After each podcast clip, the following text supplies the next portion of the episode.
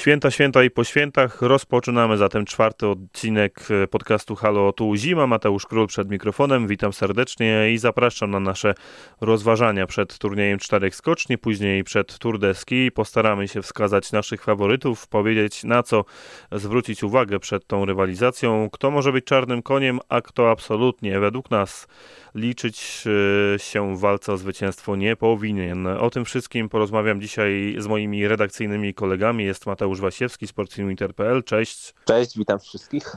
Piotr Wojtaszczyk, także Sportsinwinter.pl. Cześć. Cześć, witajcie. No to zaczniemy od Matiego. Bardziej ogólne pytanie, czy czuć, że ten turniej czterech skoczni zbliża się już wielkimi krokami, bo to w zasadzie jutro się rozpocznie i czy rzeczywiście jest tak, że przed tą imprezą emocje, emocje po prostu rosną? E, myślę, że w moim przypadku co roku jest tak, że po świętach już mam, e, już bardzo tak oczekuję na ten turniej. E, zawsze to jest kwestia jedne, jednego czy dwóch dni po świętach i, i faktycznie te pierwsze zawody się odbywają. No a myślę, że w tym roku szczególnie emocje są duże. W przeciwieństwie myślę troszeczkę do poprzedniego roku pod względem tego, jak rozpatrujemy mm -hmm. szanse reprezentantów Polski. To na pewno. E, oczywiście i tamta, i, i ubiegłoroczna edycja była ciekawa, natomiast e, no, byliśmy wtedy świadomi, że raczej Polacy nie będą się liczyć w walce o, e, o Złotego Orła. W tym roku jest inaczej. Mamy jednego, a może nawet dwóch zawodników, którzy z pewnością e, mogą po ten triumf sięgnąć, także wydaje mi się, że podekscytowanie jest. Piotr, co Twoim zdaniem powoduje, że, że ten turniej jest tak wyjątkowy? Bo w zasadzie fakt jest taki, że największe, największe zainteresowanie skokami w ciągu e, sezonu to jest właśnie przełom roku i turniej czterech skoczni. Państwa, które zazwyczaj nawet nie śledzą skoków narciarskich wysyłają dziennikarze na, na tenże turniej. Co jest w tym wyjątkowego po prostu, tak twoim zdaniem? Co cię przyciąga do tego? No, moim zdaniem tak na pierwszym miejscu stawiałbym atmosferę wokół tych zawodów, no bo e, pamiętamy wszyscy te takie niemieckie malutkie flagi, którymi machali kibice, e, czy tam w Oberstdorfie, czy w jakimś innym, mm, w Garmisch-Partenkirchen na przykład, też chyba były w którymś roku. To dla mnie taki e, numer jeden, e, zdecydowanie taka atmosfera przyjemna, bardzo radosna e, tych zawodów. E, no i taką drugą rzeczą na pewno jest ten taki niespotykany na co dzień w skokach narciarskich system KO, eliminacji. Mm, tutaj zawodnicy walczą między sobą, to też na pewno dodaje trochę mm, trochę rywalizacji i, i takiego pazura do tych całych zawodów. E, na pewno ma to też jakiś wpływ na oglądalność, no bo ludzie e, bardziej zwracają wtedy uwagę na ten konkurs. E, jest się łatwiej w tym wszystkim połapać, że o, wygrywa w parze, czyli skoczył trochę lepiej i będzie skakał w drugiej serii. No, nie bierze się też pod uwagę wtedy tak bardzo, myślę, mm, tutaj mam niedzielnych kibiców, tych przeliczników za wiatr i tak dalej, i tak dalej, e, tylko właśnie bardziej e, ma wpływ na to, kto jak skoczył, e, po prostu kto dalej, kto bliżej, jak oceniał sędziowie i kto wygra w parze, ten po prostu przechodzi do kolejnej serii.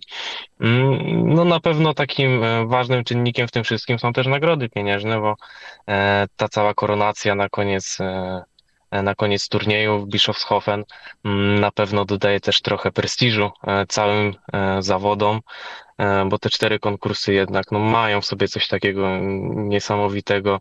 Każdy jest trochę inny, każdy ma właśnie nieco inną atmosferę, czy to w Innsbrucku, gdzie zawody są bardzo nieprzewidywalne, co roku dzieje się coś ciekawego, E, pamiętamy chyba wszyscy rywalizację Kamila Stocha z Richardem Freitagiem, kiedy ten drugi się wywrócił e, i stracił szansę na, e, na zwycięstwo w całym turnieju.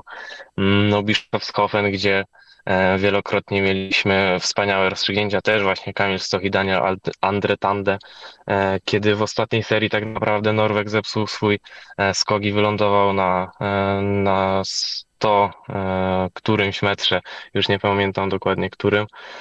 No i tym samym dał też szansę Piotrowi Żyle na drugie miejsce w klasyfikacji e, całego turnieju.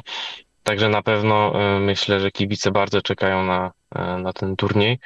Mm, no i przede wszystkim ta atmosfera to sprawia, że, że wszyscy mm, nie możemy się go doczekać. No tak, ja bym tu od siebie jeszcze dorzucił po prostu tradycję i to, że ktoś kiedyś wpadł na ten genialny pomysł organizacji turnieju, zanim jeszcze był Puchar Świata, no bo to jest zdecydowanie starsze. No i taki okres w roku, gdzie właściwie niewiele w sporcie się dzieje. E, I, i później, zaraz po turnieju, gdzieś tam ruszają różne inne, inne zawody w innych sportach. W styczniu między innymi Australian Open.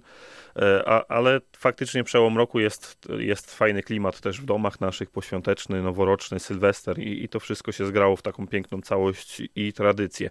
No to jeszcze zanim o faworytach i o tym, czego spodziewamy się po tym turnieju, z racji, że młodsze pokolenie trochę reprezentujecie, trochę, żeby się pocieszyć, to, to chciałem was zapytać, wasze pierwsze skojarzenie z turniejem, czyli to był sukces, albo jakie wydarzenie od Matiego e, też ponownie ustalmy, że taka kolejność będzie. E, ale związane z Polakami, czy ogólnie? Ogólnie, pierwszy, pierwszy taka migawka który... z turniejem związana. E, to musiałbym się chwilkę na tym zastanowić. O, może to będzie. E, na pewno to było, to, był, to było już po igrzyskach w Vancouver. -hmm. po, po, prostu wcześniejszych turniejów zbytnio nie pamiętam, znaczy, no, no, nie, nie pamiętam i tyle. W każdym razie wydaje mi się, że turniej 2000 e, może 11 i 12, wtedy pamiętam bodajże e, Gregor Schlierencały triumfował. Jeżeli to jest ten turniej, to, to faktycznie mam go jako pierwszy w głowie. E, zapamiętałem, potem już raczej kolejny mam dziś w pamięci, ale taki pierwszy to bym powiedział właśnie 2011-12. Pierwszy turniej bez Adama Małysza, można, można powiedzieć. Tak, tak, tak, tak to no, było. Tak, to, mhm. No to Piotr, a ty? E, no, u mnie to będzie chyba ostatni turniej Adama już od 2010-2011. E, wtedy tak na fali tych sukcesów Adama e, w 2010 roku te dwa srebrne medale olimpijskie. Mm, wciągnąłem się trochę w te skoki. Małym dzieckiem byłem, ale pamiętam jak Małysz zdobywał trzecie miejsce w Gapa, potem drugie miejsce w Innsbrucku chyba, jeśli dobrze pamiętam. Także tak, no 2010 i 2011 rok, przełom tych dwóch lat mm, zdecydowanie zapadł mi najbardziej w pamięci. Jako takie pierwsze wspomnienie e, zawsze mi przychodzi na myśl, jeśli myślę o turnieju czterech skoczni. A to fajnie słyszeć, że, że rośnie pokolenie, wyrosło już właściwie pokolenie, które które wychowało się na trochę innych turniejach niż, niż ja na przykład, czy, czy starsi członkowie redakcji, czyli po prostu pierwsze zwycięstwo i jedyne Adama Małysza na przełomie wieku. Choć ja muszę przyznać, że bardziej świadomie pamiętam ten kolejny turniej 2001-2002, a to za sprawą Svena Hanawalda. No bo tak to już jest, e, że przejdziemy płynnie do faworytów i jestem ciekawy, czy, czy wskazywać będziecie jakiegoś Niemca, no bo Niemcy czekają 21 lat na to, żeby wygrać turniej czterech skoczni, a jeśli 6 stycznia nie wygrają, to zdaje się, że będzie już, będą już 22 lata Mati. Jeśli myślisz o faworytach turnieju czterech skoczni tego 71, to, to jakie nazwiska i dlaczego przychodzą ci na myśl? Mhm. E, po pierwsze, to kompletnie nie, przychodzi, nie przychodzi mi żadne nazwisko Niemca. E, o ile w poprzednich mhm. latach to wyglądało tak, że jakiś tam Niemiec zawsze był brany pod uwagę w gronie powiedzmy nawet szerokich faworytów, już tutaj e, idąc e, od chociażby tamtego roku, czy dwa lata wstecz, no to wiadomo, Markus Eisenbichler, Karl Geiger, e, no i wcześniej też te, też te nadzieje na pewno były w tym, E, wydaje mi się, że takich nadziei nie ma. E, a to z tego względu, że po prostu ci czołowi Niemcy na razie nie są w tak dobrej formie jak właśnie rok czy, czy chociażby dwa wstecz. E, I tutaj mówię i o Geigerze, i o Eisenbichlerze, szczególnie o tym drugim, którego, którego forma w Engelbergu nie wskazywała na to, że, że Eisenbichlera możemy chociażby do tej szerokiej czołówki faworytów włączyć. Także, także ja Niemców odrzucam. E, i o ile czasami wiadomo, znajdują się, e, zdarzają się niespodzianki i e, tak, jakby, tak jak chociażby Thomas Diethard w sezonie 2013-14, tak teraz wydaje mi się, że, że to rozegra, może rozegrać się właśnie między tą piątką, która z, można powiedzieć, zdominowała pierwszy, pierwszy okres tego sezonu, czyli Kubacki, Granerud, e, Kraft, e, Kubacki, Granerud, Kraft, e, Laniszek i Żyła. Wydaje mi się, że w tym roku nie będzie jako takich wielkich niespodzianek. jeżeli chodzi właśnie o tą walkę, o tą walkę o Złotego Orła. Ja tutaj nie mówię, że cała piątka będzie do końca się, się o tego łabiła, ale że ktoś właśnie z tej, z tej piątki, może, może dwóch, może trzech zawodników załapie się na walkę w Bischofshofen o końcowy triumf. Także ja, ja to tak widzę. Okej, okay, Piotr, to, to w sumie jeszcze w nawiązaniu do Niemców, którzy tyle czekają. Oczywiście faworytów zaraz też możesz swoich wskazać albo zgodzić się z Matim, albo kogoś dorzucić, ale zastanawiam się, czy, czy Niemcy to nie jest ta sytuacja, która pokazuje, bo oni, to nie jest tak, że tragicznie im ten sezon wychodzi, oni jakby całą ławą potrafią wejść do drugiej serii, ale czają się gdzieś tam powiedzmy w połowie stawki tej, tej drugiej serii i trudno im wyjść ponad e, ten poziom przeciętności powiedzmy.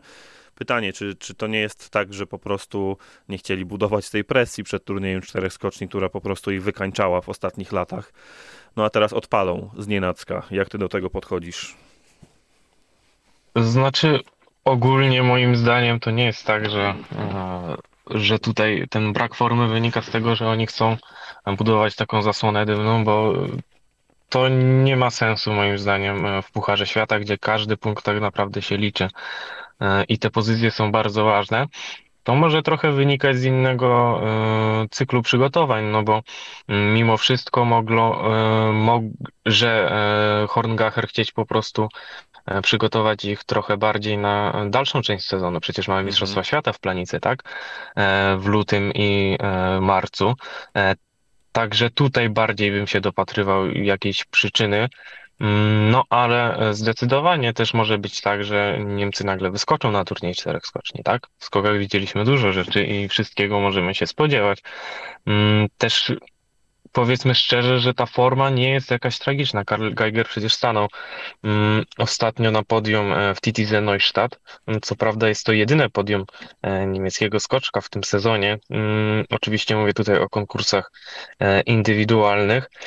No ale tak, no trudno jest upatrywać w Niemcach na pewno faworytów, um, bo poza Karlem Geigerem tak naprawdę nikt nie walczy tak o, o te czołowe pozycje. Raczej tacy trochę e, przyczajeni, tak jak mówiłeś Mateusz, e, troszkę na początku pierwszej dziesiątki, na początku drugiej dziesiątki, e, na końcu pierwszej. Mm, także to wszystko na pewno ma jakieś odbicie też na psychice, że im to nie wychodzi tak, jakby chcieli, tak? Na pewno albo rozbudzi się w nich taki głód dobrych wyników i podniesie ich to na duchu trochę, albo zaczną się załamywać i no sezon już spiszą na straty. Zobaczymy jak to jak to wszystko się potoczy dalej. Ale na razie mm, nie mówię, e, że jeszcze się nie wygrzebią z tego dołka.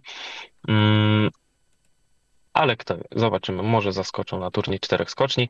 E, nie życzę im tego, bo chciałbym, żeby cały turniej, oczywiście, e, chyba jak większość z nas, wygrał Dawid Kupacki albo mm, Piotrek Żyła.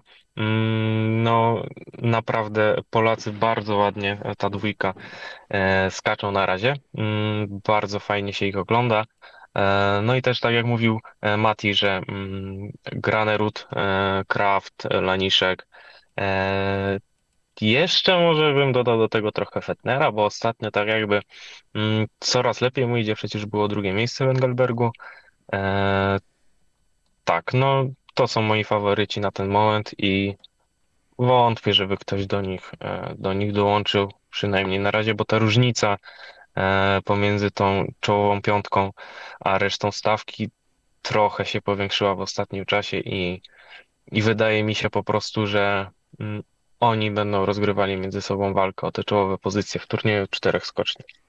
Mati, boimy się tego określenia, że Kubacki jest e, głównym faworytem e, do zwycięstwa w turnieju czterech skoczni, czy, czy, czy raczej powinniśmy twardo stąpać po ziemi w, w tym sensie, że jest liderem Pucharu Świata i no i trudno wskazywać kogoś innego na większego faworyta. Jak, jak ty do tego podchodzisz? Według mnie nie powinniśmy się kompletnie tego bać, bo po prostu skoki Dawida pokazują, że, że jego stać na to, żeby oddać 8 bardzo, bardzo dobrych prób, a to przecież o to w tym chodzi. E, wiadomo, zawsze to jest tylko sport, może zdarzyć się jeden skok, który wszystko zepsuje, ale, e, ale do teraz to, co widzieliśmy, e, może nas skłaniać żeby, do tego, żeby po prostu spokojnie podchodzić do, e, względnie spokojnie oczywiście do tematu i, i faktycznie skazywać Dawida e, do, do zwycięstwa. I to nie będzie żadnym pompowaniem balonika, bo nie można pompować balonika, jeżeli mówimy o liderze Pucharu Świata, e, który e, pokazał w, week, e, w ostatnim weekendzie pucharo, pucharowym przed turniejem czterech skoczni, że jego forma jest naprawdę e, świetna i, i tak naprawdę skacze rewelacyjnie od początku sezonu. Więc, więc odpowiadając na Twoje pytanie, to tutaj zdecydowanie twardo można stąpać po ziemi i, i po prostu mówić, że Dawid jest faworytem no to kto może być tutaj największym zagrożeniem? Bo fakt jest taki, ja się z wami zgodzę absolutnie, że, że tutaj piątka, szóstka zawodników powinna liczyć się teoretycznie w walce o turniej czterech skoczni, o zwycięstwo w tej prestiżowej imprezie. Tak pokazuje przynajmniej początek sezonu, że ta szóstka zdecydowanie uciekła rywalom. Może poza pojedynczymi przypadkami, gdzie tam udawało się Geigerowi na przykład doskoczyć, czy Wellingerowi do tej czołowej szóstki, ale to były pojedyncze przypadki, które może coś pokażą, ale na razie skupiamy się na tej szóstce. Kto z tej szóstki, Twoim zdaniem, Piotr, jest najbliżej e, z e, Kubackiego aktualnie? Wydaje się, patrząc na klasyfikację i liczbę zwycięstw w tym sezonie, że Laniszek, ale chociażby Gregor Schlierencauer wypowiedział się, że, że jego zdaniem turniej to będzie pojedynek Graneruda i Kubackiego. No, tak, ja bym się zgodził e, tutaj bardziej z Tobą, no bo mm, rzeczywiście w ostatnich konkursach Granerud te piąte, trzy razy piąte i raz czwarte miejsce. E, a Laniszek pierwsze, drugie, pierwsze, trzecie. Mm, także no, bazując mhm. na samych wynikach, e, Laniszek wydaje się większym faworytem niż Granerud e, do zwycięstwa w tym całym turnieju. Ale tutaj pojawia się takie jedno, jedno stwierdzenie, którym jest oczywiście doświadczenie danego zawodnika. No i Granerud jest już obeznany z wielkimi turniejami. Zdobywał przecież Mistrzostwo Świata w lotach. E, umie sobie poradzić z presją, nie zawsze, ale, ale już e, ma to za sobą mm, na takich imprezach. E, Laniszek zdaje mi się być trochę mniej mm, obeznany z tym takim rytmem startowania w czołowej trójce, chociażby dopiero się tego uczy ale coś może być w tych słowach Schlierenzauera, bo rzeczywiście te, tak patrząc na Kiedyś te na momenty te można skoki... wyeliminować, nie? U Graneruda. To jest tak, że do pewnego momentu mu może nie wychodzić, a w końcu zaskoczy i wejdzie na ten poziom sprzed dwóch lat na przykład. Może o to chodzi. No właśnie, on też ma takie próby, że wyskoczy w pierwszej serii powiedzmy e, kilka punktów przed resztę rywali, a psuje dopiero ten drugi skok, tak? E, no, może rzeczywiście uda mu się ustabilizować tę formę na, na ten poziom najwyższy e, i po prostu e, wyfrunie w górę na ten turniej czterech skoczni. No, kto wie, zobaczymy, zobaczymy. Bo rzeczywiście, no Dawid e, mimo wszystko w tym sezonie prezentuje chyba najbardziej stabilną formę mm, i tak naprawdę w każdy weekend kręci się w okolicy podium, no tylko raz czwarte i szóste miejsce, mm, a tak to reszta konkursów cały czas e, w tej czołowej trójce. E, Piotrek Żyła też ładnie w tym sezonie. Mm, tego nie muszę chyba nikomu udowadniać. Mm, no i tak jeszcze, jeżeli mamy mówić o zaskoczeniach, to chyba każdy z nas chciałby, żeby w końcu Kamil zaskoczył. E, bo ostatnio w Wiśle no, fenomenalny ten pierwszy skok, mimo tego, że wylądowany niezbyt, niezbyt ładnie, ale no, na takiej odległości nie ma już e, nie ma już co wymagać od niego dobrego lądowania. No także ta szóstka czy piątka, o której cały czas mówimy, mm, plus ewentualnie jeszcze Manuel Fettner i tak z tyłu głowy trzymam jeszcze Kamila Stocha na pewno. No to jeszcze kontynuując temat turnieju czterech skoczni, proponuję, abyśmy zastanowili się, kto może nas zaskoczyć właśnie, kto może zaatakować z drugiego szeregu, szeregu kto jest czarnym koniem tego turnieju, Mati. Czy możemy szukać tego w polskich barwach, na przykład Paweł Wąsek, czy, czy raczej jeszcze nie jest to ten etap w karierze i, i skupmy się na kimś innym? Jeśli chodzi o Pawła, to myślę, że spokojnie, spokojnie. Myślę, że jest w stanie powalczyć o czołową dziesiątkę na koniec mm -hmm. turnieju. bo poza tym jednym konkursem prezentuje naprawdę stabilny poziom, jest blisko czołowej dziesiątki, czołowej piętnastki, a powtórzę się, tutaj stabilność jest bardzo, bardzo istotna. Także Paweł może naprawdę tutaj zająć wysokie miejsce. Top 10, top 8 myślę, że nie jest scenariuszem nierealistycznym jeżeli oczywiście zrobi swoje, jeżeli powiedzmy w ostatnim konkursie e, nie podpali się i będzie e, robił swoje, czyli to, co tak naprawdę cały czas powtarza, że chce oddawać swoje skoki, e, że zrealizował swoje cele na pierwszą część sezonu, które uzgodnił razem z trenerem Turnbichlerem, wtedy na pewno na te, na te lokaty w czołowej dziesiątce możemy liczyć.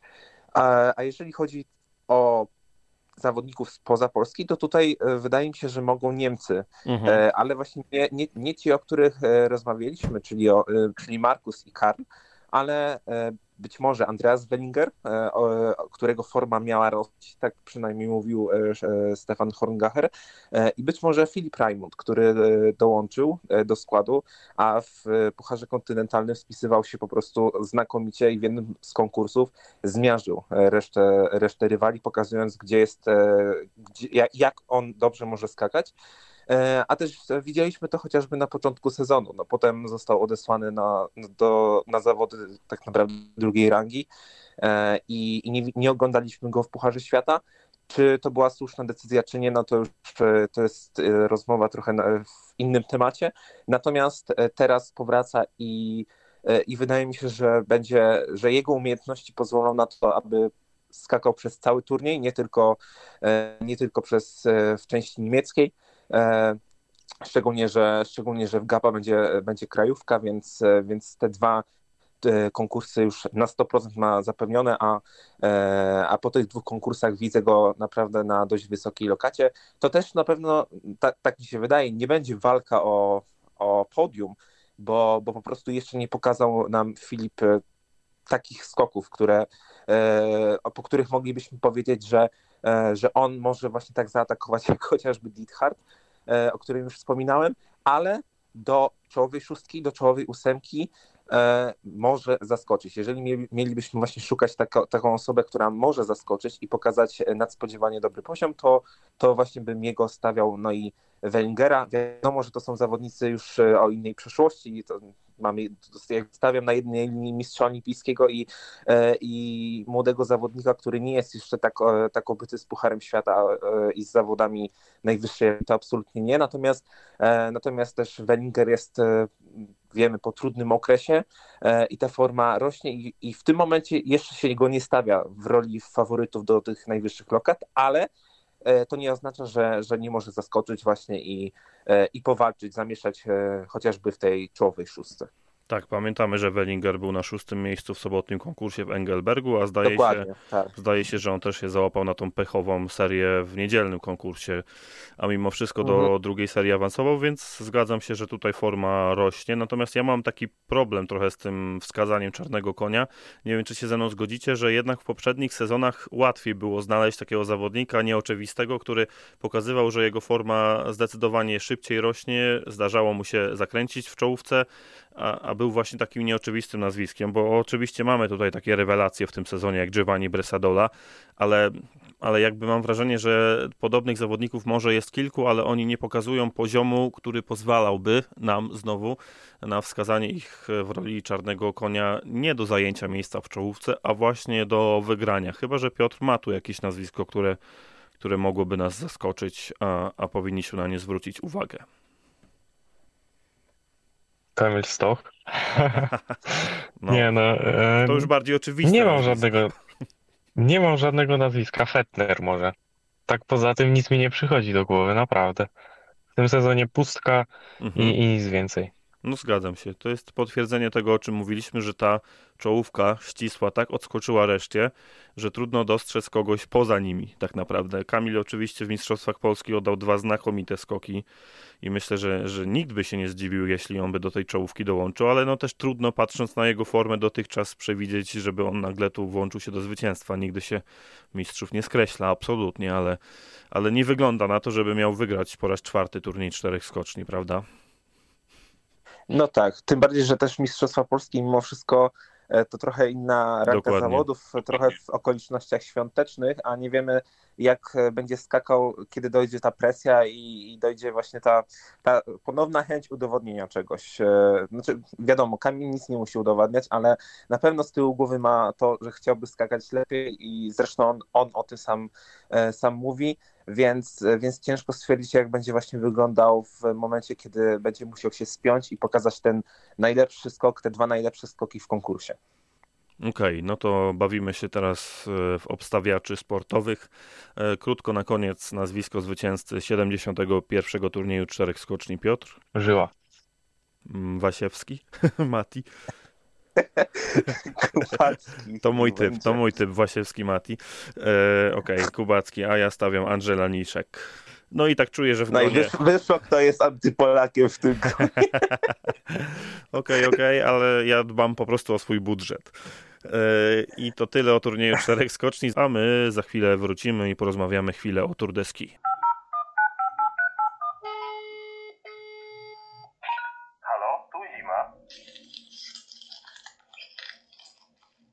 6 stycznia poznamy zwycięzcę turnieju czterech skoczni, 71. edycji tej prestiżowej imprezy, a dwa dni później poznamy zwycięzców Tour de Ski. To można powiedzieć, przynajmniej tak na początku mówiło, e, mówiło się, mówili organizatorzy, że to jest impreza, która powstała na wzór turnieju czterech skoczni, tak aby biegacze narciarscy mieli też coś prestiżowego na przełomie roku E, no i, i tak, tak też się stało. Dla nas to oczywiście bardzo prestiżowa impreza, to dlatego, że rekordzistką e, w historii tej imprezy jest Justyna Kowalczyk już Tekieli. E, no i, i absolutnie będziemy uważać, że jest to prestiż, choć mam wrażenie, panowie, że, że ten prestiż trochę w ostatnich latach ucierpiał. Mati, z jakich powodów można tak sądzić, że to już nie jest tak prestiżowe, jak było wcześniej? Tylko dlatego, że, że Polacy się już nie liczą? E, e, wydaje mi się, że to może wynikać z kilku powodów. Po pierwsze, pierwsze, e, od kilku dobrych lat e, jakby została zmniejszona różnorodność dystansów i ogólnie zawodów podczas e, Tour de Ski. Wcześniej, gdy startowała Justyna, były sprinty, biegi na 15 km, prologi, biegi na 5 km, biegi masowe, biegi łączone było tak naprawdę wszystko e, i tour e, był naprawdę wymagający. Oczywiście teraz wymagający pozostaje, szczególnie e, ze względu na ostatni etap, natomiast, natomiast te dystanse nie są, wydaje mi program zawodów nie jest tak atrakcyjny jak, jak jeszcze dobre kilka lat temu. Dobrze, że teraz nawet był taki jeden rok, gdzie bodajże było sześć etapów tylko i, i no to nie, nie miało związku zbytnio właśnie z, z pierwotnym, e, właściwie z, z, zawodami turdeskich, które były wcześniej, gdzie, gdzie chociażby 8 etapów było rozgrywanych. Teraz tych etapów będzie na szczęście więcej. Nie pamiętam, czy to jest 7 czy 8. 7. Natomiast 7. No to jest, no to jest e, taki standard. Zawsze było albo 7, albo właśnie 8 e, tych etapów. E, także to jest na plus, ale tak jak mówię, tutaj różnorodność e, konkurencji została znacznie zmniejszona i to jest na, na duży minus. E, poza tym w czasach Justyny, no to wiadomo, chociażby Tour de Ski 2011-12, gdzie była e, epicka walka e, Justyny z, z Marit gdzie obie miały po tyle samo zwycięstw i decydowała tak naprawdę ta wspinaczka. I wydaje mi się, że też wtedy na tych, podczas tych zawodów było, było zestawienie wszystkich gwiazd, które w tamtym momencie e, dominowały w Pucharze Świata, czy to dominowały, czy zajmowały wysokie lokacje, bo wiadomo, że e, dominować można e, głównie właśnie o, o, mówiąc o Justynie, o, o Biergen, o kilku innych zawodniczkach, ale ogólnie startowała zawsze światowa czołówka z, z małymi wyjątkami. Teraz z roku na rok tak naprawdę wydaje mi się, że jest coraz większa, coraz większa chęć omijania e, przez zawodników e, tego cyklu, mając w pamięci Mistrzostwa Świata, Igrzyska Olimpijskie, zawodnicy po prostu zaczęli traktować to pewnie troszeczkę może jako przeszkodę w przygotowaniach fizyczny, przygotowania no właśnie fizycznym do, do, do imprezy docelowej w sezonie, a przestali traktować Tour de Ski tak jak to robiła Justyna, czyli jako element przygotowawczy dojściem do formy startami. Wydaje mi się właśnie, że zmieniło się troszkę myślenie w, w czołówce. Oczywiście część zawodniczek dalej idzie tą drogą i dalej chce budować formę startami, ale co roku któraś z ze sporych faworytek do, do triumfu odpuszcza. E, odpuszcza te zmagania. Zresztą wiemy, że Marit Biergen dopiero w sezonie 2014-15 e, sięgnęła po, po triumf. E, tak naprawdę wcześniej e, albo e, nie szło po jej myśli, albo po prostu tur odpuszczała i, i szlifowała, e, można powiedzieć, drugi szczyt formy przed, czy to przed Igrzyskami, czy przed Mistrzostwami Globu.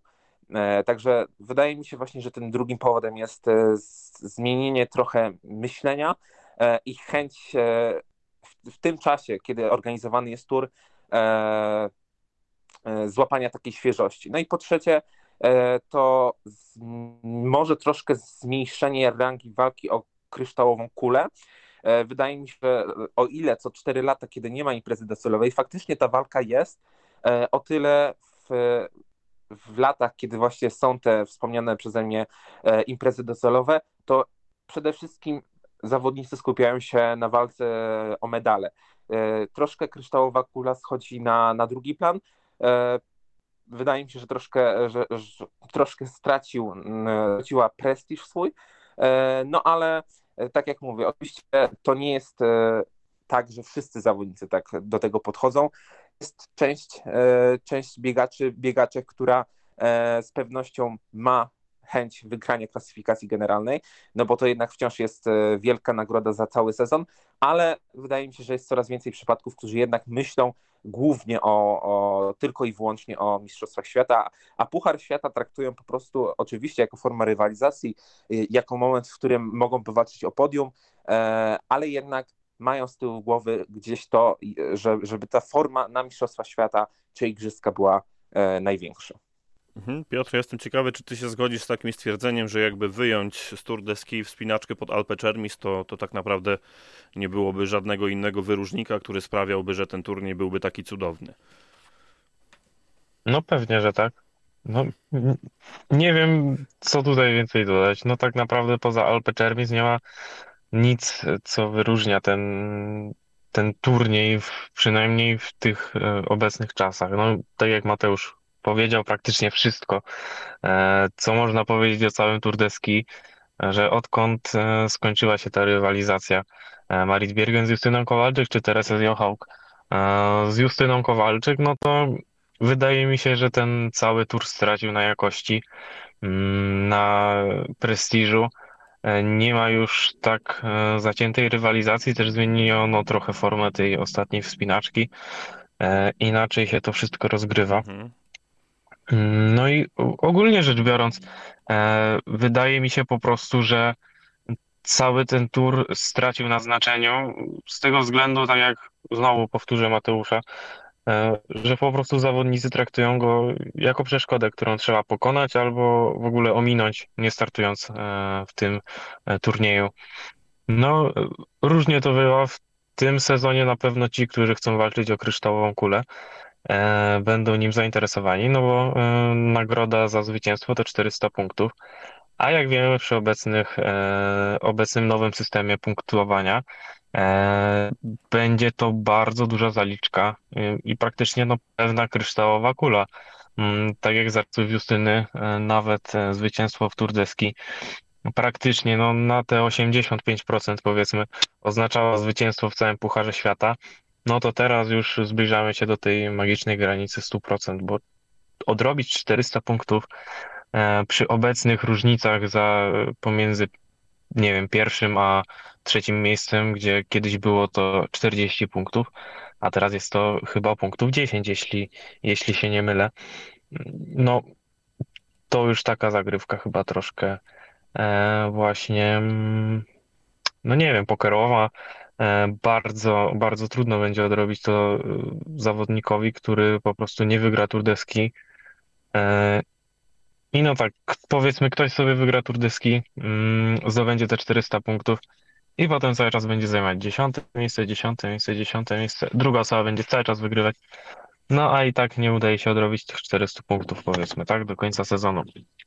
Więc na pewno to taka jeszcze jedna zmiana na minus, która może dodać trochę e, prestiżu i, i na pewno zawodnicy będą starali się bardziej zyskać te 400 punktów, no bo jednak gra jest w tym wypadku warta świeczki, ale z drugiej strony może to trochę wypaczyć wyniki reszty sezonu.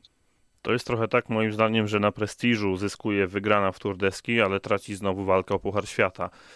No bo rzeczywiście jeszcze trudniej, tak jak mówisz, będzie odrabiać te straty, a moim zdaniem jest jakiś kryzys z Pucharem Świata i to, o czym Mati też mówił.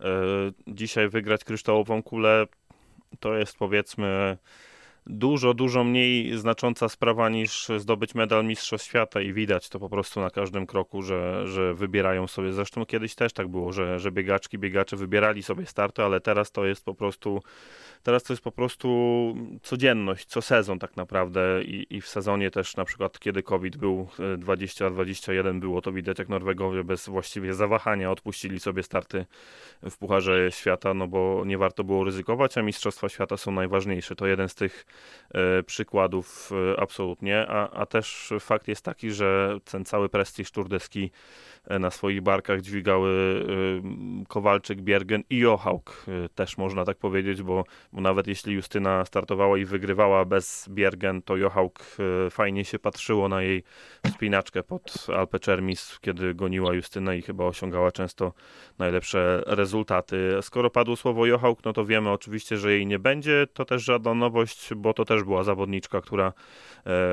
kosztem Tour de Ski zdobywała medale na imprezach najwyższej rangi. Może nie zawsze, ale, ale w ostatnich latach e, tak to bywało. Oczywiście, jeśli startować mogła, e, bo, bo już skończyła jej się kara e, po dopingu, no to Mati, w kim szukamy?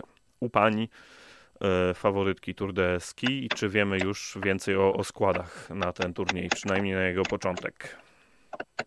Mhm. No właśnie, jeszcze przed samym startem turnieju tak naprawdę cyklu Tour de Ski tak naprawdę odeszły nam e, dwie zawodniczki, które z pewnością o, o, o czołowe lokaty mogłyby powalczyć. Tutaj mam na myśli Ingrid Esberg, która e, po prostu, e, której trenerzy uznali, że, że, że, że to będzie dużo bardziej, że to będzie dużo lepsze aby po prostu w tym momencie, w, w okresie turu e, szlifowała formy po igrzyska, e, formy po, co ja mówię, szlifowała formę przed e, Mistrzostwami Świata, tym bardziej, że wiemy, że powróciła po dłuższej przerwie, tych startów też od początku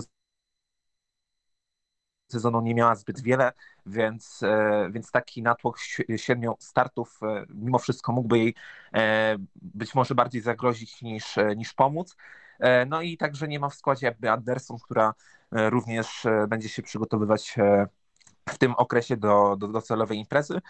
No i w tych okolicznościach wydaje się, że, że główną faworytką może być Frida Karlsson, która w składzie Szwecji już ogłoszonym przez Federację Szwedzką jest. E, tak naprawdę nie wiemy do końca, czego się spodziewać po Fridzie na ostatnim, e, na ostatnim etapie. Natomiast e, patrząc, patrząc na dotychczasowe osiągnięcia w tym sezonie, no trzeba ją stawiać w, w, gronie, w gronie faworytek. No ale tak jak mówię, nie wiadomo jeszcze, co, co będzie, z, jeżeli chodzi o jej wspinaczkę, bo ona jeszcze ani razu turu nie ukończyła to, to będzie jej ewentualny pierwszy raz, a też nie wiadomo, e, nie wiadomo jak do tego e, podejdą e, Szwedzi, czy, czy, to, czy to jest plan, aby Frida przebiegła cały tour, czy być może po którymś etapie po prostu się wycofa. Możliwe, że do walki tak spoza Norwegii i Szwecji mogą włączyć się doświadczone Finki, które też nieźle, do, nieźle biegają ostatni etap, a są dość e, uniwersalnymi zawodniczkami, czyli Krzysztof Farmakowski i Kertuni Skanen.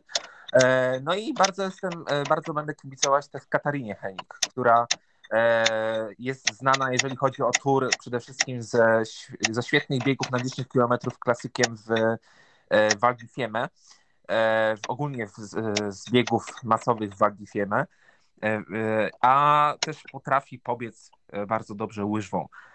To, to do tego sezonu nie było tak oczywiste, ale już tej zimy pokazała, że ten styl jej się poprawił, a z kolei w sprintach jest w stanie awansować do, do ćwierćfinałów. Ona tam nie będzie robiła cudów, natomiast też nie powinna tam tracić zbyt wielu punktów, jeżeli chodzi właśnie o, e, o sprinty. E, no i na koniec oczywiście Jessie Diggins, która jest super uniwersalną zawodniczką i może stanąć na podium e, tak naprawdę we wszystkich etapach i to już nie tylko w łyżwie, ale myślę, że spokojnie w klasyku przy nie do końca pełnej stawce będzie to, będzie to możliwe. Oczywiście zależy to od tego, jak ona wytrzyma trudy całego cyklu, ale jest też z pewnością jedną z faworytych, o ile nie największą w tym momencie do, do wygranej. Myśl, tak, myślę, że w, jak, jakbym miał stawiać na to, kto wygra, to bym postawił na Jesse. Mati, zdziwiłem się trochę, że Jesse Diggins na koniec, ale odbije to do Piotrka, do Piotrka właśnie, e, bo ostatni start mnie trochę Jessie zaimponowała tam, bo, bo patrzyłem na nią na podbiegach różnych, w tym biegu indywidualnym na 20 km. Wydawało mi się, że ona już ledwo dyszy, a ona jeszcze dowiozła, dowiozła to indywidualne zwycięstwo. E, czy to nie jest właśnie dowód na to, że w niej powinniśmy tak naprawdę patrzeć tę faworytkę, zwłaszcza, że Frida Carson może sporo stracić w sprintach, a, a w dodatku też nie do końca jest jej mm, forma pewna na dystansach, tak mi się wydaje. Jak ty do tego podchodzisz? Tak, no ja stawiam na właśnie na Jessie Diggins. E, dla mnie ona jest takim walczakiem i, i ona ma e, według mnie największe szanse w trakcie wspinaczki na Alpe Cermis. E, no i też jest chyba najbardziej wszechstronną zawodniczką, no bo i sprinty, i, i dystanse ostatnio też to pokazała. Przecież mm, w niej upatrywałbym e, głównej faworytki e, całego Tour de Ski. Ja bym tu też zwrócił uwagę na, na te klasyki, które są na początku i, i nie wiem, czy się zgodzicie ze mną, ale wiele będzie zależało od tych dwóch startów właśnie w przypadku Jessie. E, tak, tak. Wydaje mi się, że to może być kluczowe, bo w łyżwie no to, to jest w tym sezonie mega pewniak do albo do zwycięstwa, albo do, do tych najwyższych miejsc. Także klasyk e, zdecyduje. E, tym bardziej, że Jessie miała w swojej karierze już e, kilka, być może więcej przypadków takich, w którym właśnie na klasyku e, i to szczególnie w biegach masowych sporo traciła. E, chociażby w Val czy, czy były też takie biegi w Oberstdorfie, I, i właśnie w, w tych e, startach ona e, zwykle sporo traciła, no ale patrząc na jej formę i na to, że ten klasyk u niej jest po prostu już teraz dobry, no nie jest na, na pewno najlepszy na świecie, ale, ale jest dobry, to wydaje mi się, że właśnie tutaj spokojnie powinna zająć niezłe albo bardzo nawet dobre lokaty na wyżwy już pokazać swoją E, dominację, bo faktycznie ten bieg w, e, w Davos był, e, był mega imponujący i właśnie to też pokazała, pokazała to na, na, na linii mety już, jak nie mogła się przez dobre kilka minut w ogóle podnieść i, i wydawało się, że jest trochę w świecie przez, przez kilka minut, ale już na szczęście potem było dobrze. No to skoro jesteś już przy głosie, no to powiedzmy szybko o faworytach u panów. E, jeżeli chodzi o faworytów, hmm. Trudna sprawa, patrząc na Norwegów. Trudna sprawa. No to na pewno, na pewno faworytem e, będzie Johannes Klebu. E, myślę, że w sprintach e, wiadomo, co, co może zrobić, ale też on w takich biegach, gdzie już walczymy o taką poważną stawkę, gdzie jest rywalizacja powiedzmy bark w bark, gdzie też właśnie liczy się każda sekunda, on potrafi i na dystansach zrobić świetną robotę. E, no i tutaj ma też już doświadczenie oczywiście z, z Alpe Cermis, wie jak e, Tour de Ski się wygrywa. E, no i ja tutaj bym właśnie jego wskazywał w roli faworytów. Oczywiście liderem Pucharu Świata nie jest on, a Paul Goldberg, natomiast jakoś powiem szczerze, przy jakby całej sympatii i szacunku do niego nie wydaje mi się, że że ostatni etap będzie dla niego mocną stroną. Tak, mam jakoś przeczucie, że tam może dużo stracić, o ile oczywiście wcześniej już gdzieś się nie potknie.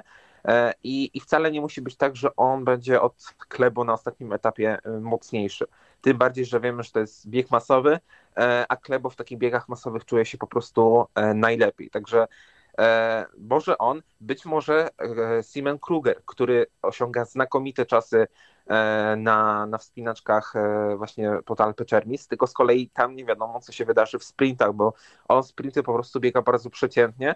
Co prawda potrafi wejść do ćwierćfinałów, ale to też nie jest takie pewne. Z drugiej strony na tych sprintach może stracić do, do Klebo no, gdzieś nawet koło minuty, więc e, a to będzie już, e, to będzie już sporo. E, to samo można powiedzieć o, o, o Rete, który także ostatni etap biega bardzo dobrze, no ale on sprinty jeszcze, jemu sprinty jeszcze gorzej idą niż, niż Simenowi, tak, Simenowi, także oni właśnie w tych sprintach mogą, mogą sporo stracić i, i wydaje mi się, że mimo wszystko Johannes i ewentualnie Paul właśnie będą najlepsi E, najlepsi z Norwegów. E, Martin Nunget, który znakomicie się spisuje na, na dystansach, też jest pewną niewiadomą i nie do końca wiadomo, jak e, można powiedzieć, jak na, na niego spojrzeć w kontekście całego turu.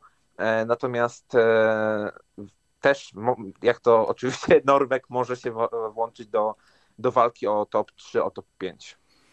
No i tak się zastanawiam, jak patrzymy na ten skład Norwegów w najsilniejszym składzie, to chyba też nie będzie dobre dla prestiżu turdeski w tym roku, patrząc na to, że oni potrafią zająć no, z 90% miejsc w czołówce po prostu. E, zdecydowanie tak. Oczywiście można lubić, można uwielbiać kadrę norweską, ale trzeba spojrzeć e, na to właśnie obiektywnie i, e, i szansa na to, że, że ten scenariusz z początku sezonu się powtórzy jest ogromna. To znaczy, że powiedzmy sześciu, może siedmiu, może ośmiu Norwegów będzie w czołowej dziesiątce. Tak też patrząc na, e, na pozostałe zespoły poza, poza jednym, którego w tym roku nie oglądamy, no to ciężko, tak naprawdę ciężko wskazać kogoś, kto mógłby się do, do walki włączyć, bo e, powiedzmy w, w Finlandii nie będzie Niskanena, w Szwecji, no to jest Proma i Halvarsson, ale jakoś no nie wydaje mi się, żeby, żeby oni mieli powalczyć na przestrzeni całego, e, całego turu. Może Niemcy zaskoczą w pojedynczych etapach, ale to też nie będzie, nie będzie taka walka o, o wszystko.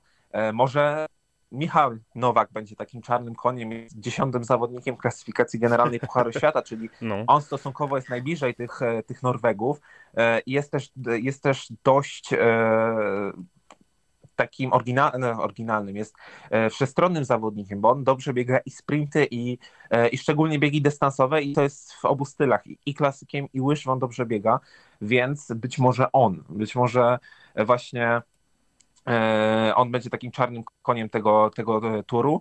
E, tym bardziej, że wiem, że w tym sezonie bardzo, bardzo mocno zwiększył obciążenia w okresie przygotowawczym, też mając już na, uwa na uwadze kolejne czterolecie do kolejnych igrzysk. No i być może jeszcze po tej pierwszej części sezonu, która była bardzo dobra, ale może jeszcze złapie teraz przez tą przerwę świąteczną trochę świeżości i jeszcze, jeszcze po, powiększy swoje szanse na, na dobrą lokatę w turze. Ja bym nie skreślał mimo wszystko też Musgrave'a, nie wiem czy się zgodzisz, bo w zasadzie on A, tak, tak, nie tak. zapunktował tylko raz. Z tymi punktami to oczywiście wiemy jak jest, że, że to 50, ale to w sprincie raz mu się tylko zdarzyło poza tą 50 znaleźć, a na dystansach mhm. jest blisko Norwegów, z nimi chyba się przygotowywał, jak dobrze pamiętam. I to, to może być chyba jedno z lepszych nazwisk, które zobaczymy poza Norwegią na liście wyników. Ja się zastanawiam, czy tu nie pojawi się nazwisko polskie dość wysoko. Jakbyśmy odjęli Norwegów, to, to i Dominik z tego co wiem, to szykują się na ten start. E, jeszcze nie ma oficjalnego składu, e, ale postaramy się to ustalić na pewno. E, no, wydaje mi się, że Dominik ma tu szansę na życiówkę przynajmniej. Tak, jak najbardziej. Tym bardziej, że już wiemy, że Alpe Czerni radzi sobie dobrze. Tak. E, może być nawet bardzo dobrze. A też e, ja mam nadzieję, że w końcu troszkę ten klasyk e, mhm. ruszy, szczególnie w biegach masowych, bo to też może być, też może być właśnie kluczowym momentem. E, e, tak jak mówiliśmy o Digis, tylko tutaj wiadomo, e, mówimy o troszkę niższych lokatach, ale wciąż one mogą okazać się życiowe. I no nie zdziwiłbym się, jakby Dominik zamieszał na koniec, nie wiem, w czołowej 20, może nawet troszkę wyżej, bo, e, bo po prostu widzę, widzę taką możliwość i to nie, jest, e, to nie jest tak, że to mówi się życzeniowo, tylko jeżeli powiedzmy troszkę szczęścia złapie w sprintach, gdzieś uda się może przypadkowo zrobić ćwierćfinał, już w jednej edycji, w jednej edycji turu był bardzo blisko tego, to było bodajże w Waldifie w sprincie klasykiem i tam był blisko 30, no ale, no ale się nie udało, być może teraz się uda. E, no a w ostatnim etapie, jak będzie miał blisko powiedzmy kilku rywali przed sobą, to ja wierzę, że on o tą wyższą lokatę e, po prostu powalczy. E, a też jeszcze na chwileczkę nawiązując do Musgrave'a, to ja powiem szczerze, zapomniałem o troszkę o nim, a, mhm. a z pewnością to też jest zawodnik, który, który może namieszać się wśród Norwegów, bo, bo to, że ma łyżwę bardzo dobrą, to wiemy, no a już w tym sezonie pokazał, jak bardzo klasyk poprawił. Klasyk, który był praktycznie jego słabszą stroną przez zdecydowaną e, większość kariery, o ile nie przez całą karierę. E, tak teraz i, i ten styl, i, i łyżwa są na, na bardzo wysokim poziomie, a on w sprintach jest w stanie, jest w stanie łapać te punkty, jest w stanie łapać sekundy za awans do ćwierćfinałów, także Także kto wie, kto wie, a myślę, że spinaczka na Alpe Czernis powinna mu sprzyjać no w tym przypadku zapowiada się bardzo ciekawie, zwłaszcza, że to Brytyjczyk, a, to zawsze e, w zimowych dyscyplinach robi takie wrażenie, jeśli miesza, a w biegach narciarskich to już w ogóle wśród Norwegów zwłaszcza potrafi im napsuć krwi. W tym sezonie pokazał to wielokrotnie i liczmy na to, że tak będzie. Napsuł też krew w Pellegrino ostatnio, e, który wygrał z Klebo, mówiliśmy o tym w poprzednim odcinku, e, ale raczej na Pellegrino tutaj tutaj bym nie stawiał mimo wszystko. Jeśli chodzi o Polskę, o Polskę, no to mówiliśmy już o Dominiku Burym. Bardzo ważne będzie to, jak wypadł ten obóz przed Turdeski. Wydaje mi się, że i, i trener Bauer, i, i, cała nasza ekipa trochę podchodzi do tego Turdeski jak do ważnej imprezy i ważnego sprawdzianu i to może być też e, ważny sprawdzian Mati dla Izy Marcisz. E, tak, no wydaje mi się, że to jest taki, może być e, moment przełomowy, to znaczy, że jeżeli tutaj wyjdzie, no to e, wyjdzie, to znaczy Iza zajmie miejsce w czołowej 30, czołowej 25, powiedzmy na koniec, e, na koniec całego cyklu, to będzie oznaczać, że coś ruszyło i że sezon nie musi być stracony, bo, bo mimo wszystko jakaś szansa na, na dobry wynik na Mistrzostwach Świata wciąż jest i to nie można i zeskreślać po pierwszej części, ale jeżeli sezonu, po pierwszej części sezonu, ale jeżeli problem z wytrzymałością będzie się e, cały czas powtarzał i to e, ten problem z wytrzymałością widać nie tylko e, w samych biegach dystansowych, ale także w sprintach, gdzie Iza zwykle na końcu traci bardzo dużo. To już było widać chociażby przed samym sezonem w Błonią, gdzie, gdzie wypadła bardzo dobrze w eliminacjach i w ćwierćfinale sprintu klasykiem, a potem w półfinale po prostu nie miała sił. Widać ten problem praktycznie w każdym z biegów, w którym ona występuje, e, czy to w biegach dystansowych, czy w sprintach, czy nawet w sztafecie e, mieszanej, która, która miała miejsce już w tym sezonie. E, także to będzie bardzo duży, bardzo ważny dla niej sprawdzian. No mam nadzieję, że udaje się przebiec cały tour i że, i że to jej po prostu pomoże. Jeżeli okaże się tur nieudany, no to wtedy będziemy mogli być bardzo zaniepokojeni tym, co się dzieje, bo no bo to już będzie jednak e, kawał sezonu za nami, mimo wszystko, tak patrząc na, na czas, który zostanie do Mistrzostw Świata, a nic nie drgnie. Także e, to jest bardzo ważny moment dla niej i, i ja trzymam kciuki za to, żeby po prostu zrobiła progres. Już tutaj nie mówię o konkretnie jakichś celach wynikowych, ale po prostu chciałbym, żeby chciałbym zobaczyć progres i pod względem tego, że Iza będzie w stanie dłużej utrzymywać dobre tempo, no i pod względem tego, że będzie w stanie łapać się do, do czołówki. No tak, a Iza pokazała nam w przeszłości, że potrafi sobie całkiem nieźle na Tour deski poradzić. No i będziemy trzymać kciuki za nią, za pozostałych reprezentantów. Wkrótce oficjalne potwierdzenie składu na pewno się pojawi, a wszystko się rozpocznie jeszcze w tym roku. Do starej tradycji w przypadku Tour de Ski wrócono, a więc rozpoczynają wszystko w Sylwestra, e, a zakończy się 8 stycznia. Siedem etapów, Walmoster, Oberstdorf i Val di Fiemme. E, tam oczywiście zakończy się to wszystko wspinaczką. Ma start od kilku sezonów, też ciekawe rozwiązanie. Szczerze mówiąc, początkowo byłem pesymistycznie nastawiony, a teraz całkiem, całkiem, całkiem dobrze mi się to ogląda. O biegach narciarskich i turdeski e, rozmawialiśmy wcześniej, był z nami nami Piotr Wojtaszczyk, sportsinwinter.pl, ale problemy techniczne sprawiły, że Piotr nam zniknął. E, dziękujemy mu w każdym razie i Mateusz Wasiewski, sportsinwinter.pl, dzięki i za biegi, i za skoki. E, dzięki bardzo i życzę udanego, udanych turniejów dla, pol, dla polskich kibiców. A ja dorzucę po prostu jeszcze szczęśliwego nowego roku, oby w przyszłym roku, po nowym roku, albo właściwie na jego starcie, tak powiedzmy, e, było sporo radości, między innymi dzięki triumfowi polskiego skoczka w turnieju czterech skoczni jak najlepszych wyników polskich biegaczy w Tour Deski. Tego się trzymamy i na kolejny odcinek zapraszamy. Dzięki za dziś, do usłyszenia.